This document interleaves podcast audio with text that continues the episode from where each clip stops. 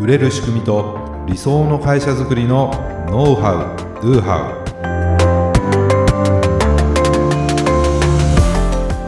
ウこんにちはビズクリエイトの渡辺です。こんにちはビズクリエイトの武井です。今回もよろしくお願いいたします、はい、よろしくお願いします。ね、まあ、Mac のケースをね、はい今今ね目の前にいてその話してたんですけども、はい、あのー、まあケース？ススレスリーブ？スレーブっていうのかな？ですかね。ですかね。あの 要するにその僕の MacBook をこう入れるケースっていうのかな、はい、あの持ち運ぶ時にねそのままだと嫌なのでこうケースに入れて持ち運んでるんですけど、うん、ちょっともうだいぶもう何年も使ってたのでそろそろ買い替えようかなと思って、はい、いろいろ見ててどういうものがいいかなと。まあやっぱおおしゃれなね、はい、感じのものがいいんですよ。なんかこう、うん、衝撃をこう守るみたいなごっついのとかあるんですけど、はい、ちょっと僕は、ね、ちょっとそういう感じじゃないなと思って。そういう感じじゃない、ね、そういう感じじゃないです。なんかこうねバッグからさっとこう出した時に おみたいな、ね、そのもうなんかそのどう守るかよりもどうおしゃれかみたいなさ。それはあそれはちょっと。意識高そうみたいなね。そうそう思われたいんですそういう感じなんですけども、はい、であのそのケース自体がパノートパソコンのスタンドになるっていうね、うん、折りたたむとスタンドになるんですそう私今目の前で見てますけどこれはすごいですめちゃくちゃすごいでしょこれ、はい、でやっぱりもう僕なんかもう大体こう、まあ、ノマドワーカーっていうんですかね、まあ、いろんなところで、はい、ノマドワーカーって今言うんですかねわかんないけど社長にのノマドワーカーっていうとちょっとなんか、まあ、そっか、まあ、僕はほら出てることが多いので、はい、本当にあのいろいろ出先でねあの、はい、仕事を、ね、そうしてることが多いんですよ。ほとノートパソコンってねどうしてもほら画面の位置が低いからねそれ長時間やってても首が痛くなってきちゃうとか肩が凝ったりとかってね皆さんもあると思うんですけども、はいそれをこう改善するためにそのノートパソコンの裏にこう貼り付ける、ね、はい、スタンド、うんうん、ありますよね。そう。それをねずっと僕使ってたんですよ、はい、でそれのメーカーですよ、はい、モフトっていうのが MO、はいはい、モフトさんの同じところからそのケースが出てて、すごい薄くて、うんまあ、スタイリッシュなんですね、はい、でそれパタってこう折りたたむとこれスタンドになっちゃうんですよね、うん、ケースにもなるしスタンドにもなるしってすごいですよ。すごい画期的なんですよね、はい、でこれもいいなと思って買おうと思ったんですけどまあまあするわけですよ。その、うん、まあ、6000円ぐらいかまあまあっつっても6000円ぐらいですけど、でもなんか他でそのね2 3 0 0円ぐらいのケースとか多分いっぱいあると思うんですけど、はい、まあ、その中で、まあ、6000円ぐらいかなっていうのはまあまあだと思うんですけど、はいおおまあまあするなと。だけどもう絶対それ以上の価値があると僕は感じたんですね、はい、もうこれでもうスタンドいらずだし、うん、もうケースからさっと取り出してパタッと畳んで置くだけで、もう画面がぐんとこうね首首の痛みとかそうそうそう斜めにこうノートパソコンがなってるんですけども、はい、で安定性もいいんですよ、うん、僕前のそのパソコンの裏に貼り付けるモフトのやつスタンドだと、はい、ちょっとねキーボード打った時にぐらぐらつくんですよね。やっぱり浮いてるので、はいうん、これだと一切ぐらつきがないんですこれはすごい。これはすごくいいなと思ってもそこ買いましたけれども、ね、さっきも今いくらするのかみたいな、ね、話で、はい、えー、まあ6000円ぐらいだってああみたいな感じになるんですけど。でもやっぱりそれだけの価値をこう認められたら、うんはい、多分僕1万円でも買ってたかもしれないです、うん、これは確かに1万円でも買いちゃ買いたくなっちゃいますね。だからそのものの価値、まあ、単なるケースとしてパソコンをノートパソコンを入れて保護するっていう機能だけじゃなくてそれ以上にそのスタンドになるっていうこととあと物を入れるねところがあって。ポケットが。そうその外側がなんていうのかなこう伸縮性のある素材になってるから、うん、あの出っ張っても大丈夫なんですよ、うん、充電ケーブルとかバッテリー入れたりとか。そこもすごくよく考えられてるので、うん、もうこれはもう間違いないでしょうと、うん、ね、あのもう僕の期待に十分応えてくれるものだなっていうのが、はい、まあ、分かってもうすぐポチったわけなんですけどね、はい、うん、そうだからね、まあ、物の価値ていうかな、まあ、それはあの人によってそれぞれだと思います、まあ、ただいや入れられれば何でもいいんだよっていうのと、うん、その衝撃吸収性のなんとかみたいなね、はい、そういうものを求める人と僕みたいになんかちょっとスタイリッシュでみたいなとかね、はい、やっぱりそれぞれ違ってて、うん、結局その価値に見合うかどうかじゃないですか。そうですね、ね、まあ、それで価値に見合って金額に見合ったら売れるというか、うん、うん、だからまあ僕は見事にこのモフトさんのメインターゲットみたいな感じなんだろうなっていうふうに思ったわけです、ちなみに私今そのモフトさんのホームページ見てるんですけど、うん、この代表の方もやっぱり毎日パソコンを使っていて首と背中が痛くなってしまってそういう人のためにあのまあ、私と同じ悩みを抱えている人のためにこの商品を作りましたっていうコメントがあって、ね、なるほどねだ自分がその不便に感じてるとかね、はい、なんか困ってるとか悩んでるっていうところからあの製品開発をね、うん、やってるっていう、まあ、すごくいい例だと思うので、うん、ぜひね皆さんもねあのまあ、いろんなサイズがあると思うので、あそうみたいですね、ね、さっき、はい、まあ、僕はあの MacBook Pro なんですけどね、武井さんのララビーですか？そうですね、ラビーですね。NEC のね、はい、やつで。いやじゃこれも入るんじゃないなんてやったらね見事に見事に入りましたジャストフィットしましたので、はい、全然あの、うん、メーカー問わずね、うんうん、僕のは13インチなんで13インチだったら大体は入ると思うんでね、はい、まあ、ぜひあの調べてみてもらいたいですねこれそうですね。超おすすめです。モフトさん。はい、はい、というねお話です。はい、はい、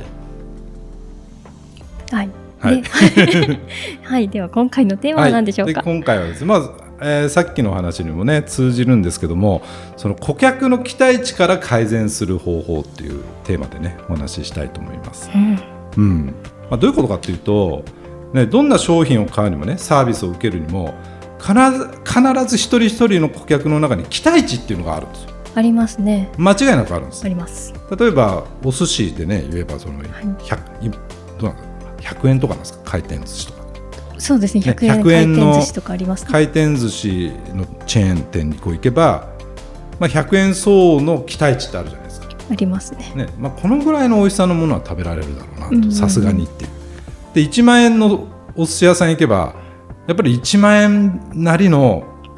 相応のその期待値っていうのを絶対持っていくわけですよ。絶対に美味しいもの出てくるだろうな絶対美味しい1万円の価値のものが出てきてくれると、はい。ね、100円の回転寿司とは明らかに違うだろうっていう期待値はあるわけですね。うん、ね。じゃあその期待値ってどこからこう出てくるのかっていうと過去の経験ですよね。うん、だって何の経験とか体験もなければ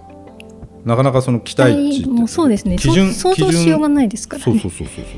だから、まあ、100円の回転寿司をずっと食べてた人がまあ、ちょっと奮発して、まあ、なんかの記念日かなんかでね、はい、それで1万円するお寿司屋さんに行ったら、はい、も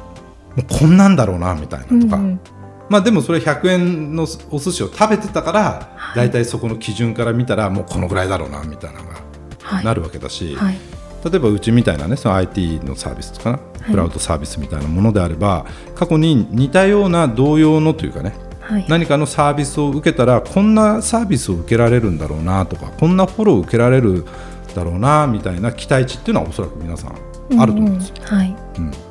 だそこが基準となるわけなんですよね。はい、だからそれを持って買われてるわけなので、うん、その期待値っていうものを基準にしてサービスの自分たちのレベルをこう測っていくみたいな感じなんですよ。あうん、なんとも分かりますかね。分かりづらいかな。話 ね。だからその期待値っていうのは例えばさっきのね僕のそのモフトさんのそのケース、はい、これ商品に対する期待値じゃないですか、はい。うん、だけどその付随するサービスにも期待値がある。付随するサービス、うん、例えばなんか顧客サポートとか。あなんかちょっとこれ、はいはいこ切れちゃったとか壊れちゃったんだけどって言った時に、あ分かりました。じゃあすぐ新品と交換しますねって言ってくれるか分かんないけど。分かんないけど。嬉しいですよ、ね、そしたら嬉しいとかあの、まあ、そうじゃないにしてもちゃんと話を聞いてくれるとかね、でうちもそうじゃないですか。メール配信システムとかっていう商品があって、はい、ででもその使い方のサポートとかそれ以外のなんか皆さんのこうビジネスをよくなってほしいなって思いでいろいろやってるサービスとかっていう、はい。はいだから、まあ、メール配信システムを契約したら、まあ、大体こうだろうし、うん、サポートとかねサービスも、まあ、このぐらいのことはしてもらえるだろうなっていう期待値はあるはずなんです。それぞれにあるとなんです、商品とサービスとっていうね、はい。で会社の信用っていうのもあると思うんですよ。うんうん。どう考えてもなんか怪しい会社はい。のものはまああの買わないと思うんですけども、会社の信用要するに僕らに対してのその期待値っていうのもあると思うんですよ、うん。この会社はやってくれそうかどうかみたいうんな、うん、だからそういう期待値って一言で言っても、はい。まあ、細かく分けると商品とかサービスとかその会社自体とか、はい。人に対しての期待値とかっていうものがあるんですね。はい。でその期待値通り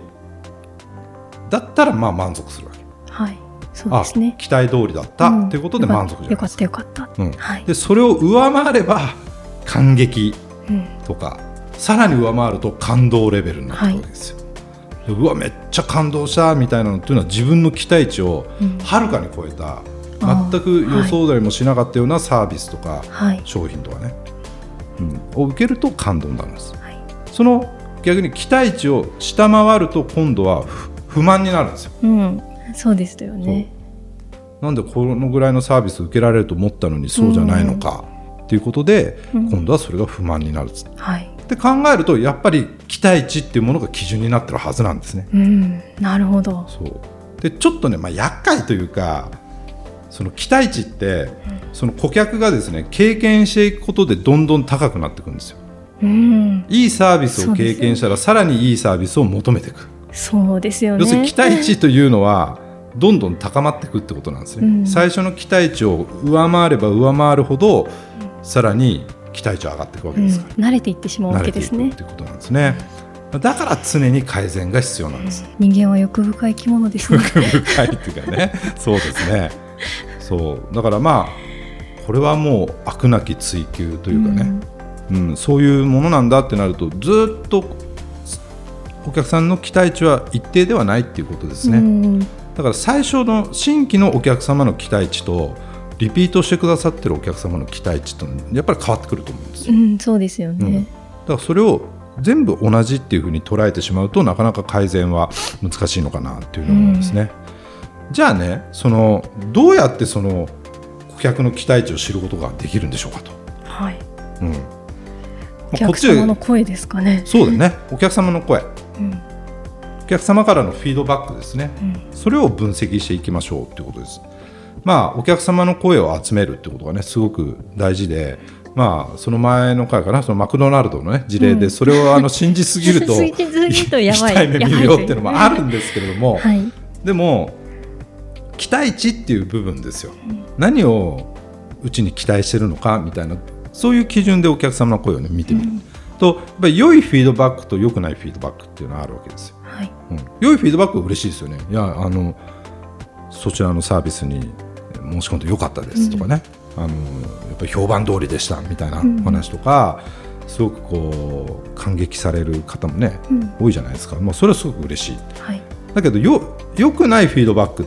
もすごく大事なんですよ。そうですねまあ、クレームって言い方あんまりしたくないんですけども、でもこういうことを期待してたのに実際サービス使い始めてみたら違うじゃんみたいな。うん私はこういうふうに聞いてたのにっていう声って最近もあると思うんですけど、はいこっちからしてみるといやそんな言われてもなみたいな もちろん中にはそういうものもあったりはある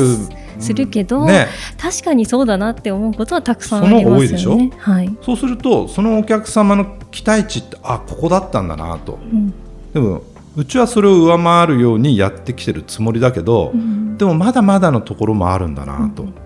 じゃあそこをどうしていこうかっていうことが分かるわけですよ。ね、ここをやらないとなんですね。うん。お客様の声そのフィードバックをまず分析してみましょうと、うん。そうするとなんとなくあこういう部分においてはこんな風にしてもらえるだろうなっていうふうにお客様は思ってるんだなと、うん。でもあうちはそれできてるよね。またはあそこの部分ちょっと弱いよね。ってことがうん。分かるので、その期待値を基準にサービスを改善していけばいい。うんまあ、もちろんそれがその商品の値段と不釣り合いだったらそうそうそうそう。あの、まあ、ごめんなさいっていうふうになる部分なそのかもそうですよ、うん。100円のね回転寿司屋で。大トロが出てなかったって言われてももうどこどこさんのやつしか俺は食わねえんだみたいな。うまい寿司食えるって言ったから来てみたんになんだよこの洋食のあれかなんていうね。それ言わないと言わないですけどでも極論言ったらそういうことなんです。よ、うん。だからその提供する価値とかな、うん。価値イコールまあその価格とサービスのバランスっていうのはうん。もちろん大事ですけどね、うん。まあ、その範囲内でうん、どう改善ですね。できるか。はい。でもね改善って意外とその別にコストかけずにやれることも多いしそうですね。それによってものすごい手間がかかっちゃうってことでもないんですよ。うん。ちょっとしたことが多いんですね、うん。やっぱりあとはね。ひらめきとかもありますよね。うん。ねまあ、そういうこと、あとは競合他社と比較するってことね、うん。これもお客さんからのフィードバックであの知ることができます、はい。要するに以前購入したものとの違い。うん。うちで言えば以前こういうメール配信システム使ってたけど、はい。みたいな話ですようね、ん。こういう機能ないんですか？そうこういう機能ないんですか？とか前はこういうサービスあったのにとかね。うん。逆にその逆いや今までこういうのなかったのでこういうサービスがあるのすごく嬉しいですとか。はいはい。そのどっちもあると思うんですね、うん。だから乗り換えた理由とか、うんなんでそのお客様はうちに乗り換えたんだろうかってことですよ。はい。そうするとそこにまた期待値ってものがなんとなく見えてくる。うん。ってことなんですよね。そう。だこれって期待値というのは非常に定量的じゃなくて定性的なもの。定性的。そう。要するに測れないってことですうん。定量的っていうのは全部数値化できるとかっていうものだけど感覚的なものというか定性的なものなんではい。だからこう共有するっていうのはなかなかむ難しいと。そうですね。自分のこちらの感覚ってあるじゃないですか,、はい僕は僕なりの多分あお客様はこういう期待値を持たれてるんだなと思うし他のスタッフのみんなはまた別のうん。なんかそうですね。多分お客様ってこういう期待値持ってるだろうなってあるかもしれないですけども、でもそれをちゃんと分析してこう共有するってことが大事なんですね。そう。そうすると今時点での自社の商品とかサービスのレベル感ってどうなんだろうなと。うん期待値に対してそれを上回ってるか、うんね、または期待値通りなのか、はい。期待値をあちょっとこの部分下回っちゃってるんじゃないのっていうのがなんとなく見えてくるんですよね。うんとどこを改善すればいいかっていうのが分かるので、はい。そうこれがねもう関わる人すべての共通認識になればすごくねいろいろやりやすいんですよ。うんアイディアもいろんな人のアイディアが出てきますよね。ね現状はどうでこれから何をしていけばいいかっていうのを話しやすくなるんですね。うんそうですねまあ、おそらくこう経営者の、ね、